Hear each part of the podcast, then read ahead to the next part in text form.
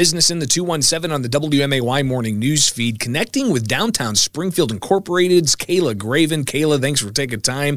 And we're going to be checking in with you once a month. So uh, looking forward to these regular updates. Uh, so welcome. How are you? Great. I am bundled up and ready to enjoy this winter time. uh, and winter time is typically a slower time, uh, but you guys are ramping up, uh, getting ready for some warmer days ahead, uh, including bringing back First Fridays. Tell yeah, us about it. Sure. We are getting ready to set the stage for this upcoming year. Planning is really being implemented right now, and we're going to bring back our first Friday. So the first Friday of every month, starting in February, we'll be having a fun theme for everyone to come out and extended hours. Right now, we have over 25 businesses involved with it. And our first theme is Friday in February, and it's going to be Galentine's Day. Galentine's Day. Mm-hmm. Tell me about that. So, you know, come come bring your friends. I know it's been a little bit hectic with COVID, but maybe regroup with your pod and um, enjoy a night out in downtown. So it's for the girls. No, it's for anybody. It's for anybody. Gotcha. we almost called it Palatine, but that's actual town here. So oh, that's right. You don't want to confuse it. yes. Yeah, right. Especially with downtown Springfield. Yes uh, doing that. So looking forward to hearing more about the first Fridays and the different themes that there are, and that is rapidly approaching.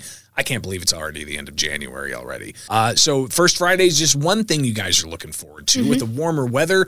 Uh, what else is downtown Springfield uh, Incorporated looking forward to? Yeah, so we have our farmers market coming up, our outdoor season, because we do have a winter season that we do once a month, but the kickoff will be on May 21st. You know, there has been conversations about the St. Patrick's Day parade happening or not. Um, I know they're still looking at the safety for our community. Also planning our Levitt AMP season coming up. It's coming back for a 10 week free concert series on the North Mansion block, and that will be starting, I believe, the first Thursday in June, and uh, so much more additions to our downtown events. You know, all of this is going to be happening uh, quicker than a lot of people anticipate. Uh, and I think it's good to get it on the calendar now, uh, start talking about it, generating that buzz. And that's what we're doing here with Business in the 217, talking with Kayla Graven with Downtown Springfield Incorporated. Uh, so big things ahead, big plans. Uh, what are some of the things you're hearing from the businesses in downtown in anticipation of the? They're just really excited to get more foot traffic in downtown. I know during the winter months it's really difficult to have people come down here. So when you're thinking about going out to eat, remember downtown's still here.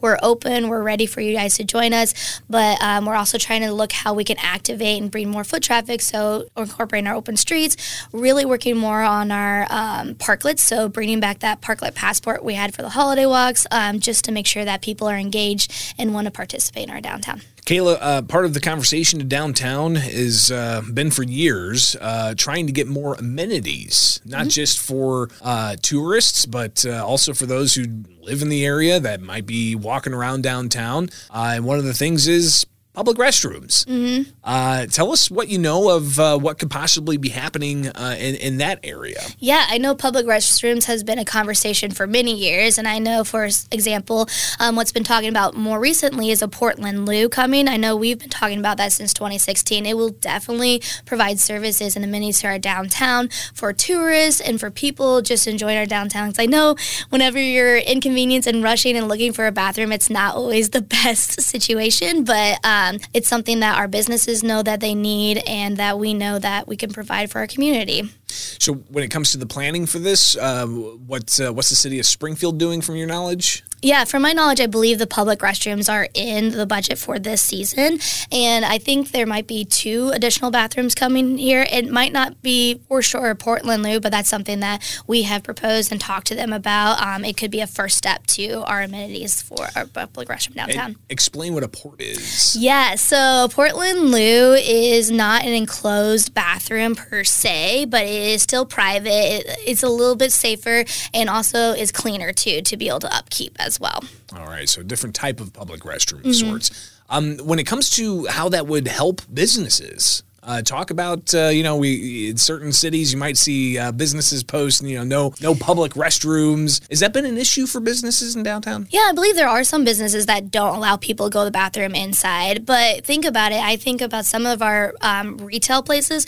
Their their bathrooms aren't convenient to get to all the time as well. And then also putting that burden on our restaurants too is just not welcome, especially since we downtown are the welcome mat to our community, right? We want to make sure people feel comfortable and have the services they need to be able to um, come to our community. Kayla Graven with Downtown Springfield Incorporated with us on the business in the 217. Uh, Kayla, if there are businesses out there that are looking for resources and guidance on various things, how can they get a hold of you? Yeah, you can give me a call, 217 544 1723, or you can even go to our website, downtownspringfield.org. We have a great Momentum on Main Street program for the next wave of entrepreneurs and um, investors and developers who can always come and figure out how they can start their business in downtown. Fantastic. And of course, uh, Downtown Springfield Incorporated, is there a calendar at the website? There is a calendar. Good. All right, so we can look forward to uh, more First Friday announcements. We can look forward to warmer weather uh, and all of the different activities that Downtown Springfield Incorporated is bringing about. Kayla Graven, Downtown Springfield Incorporated, greatly appreciate your time today. Thanks for having me.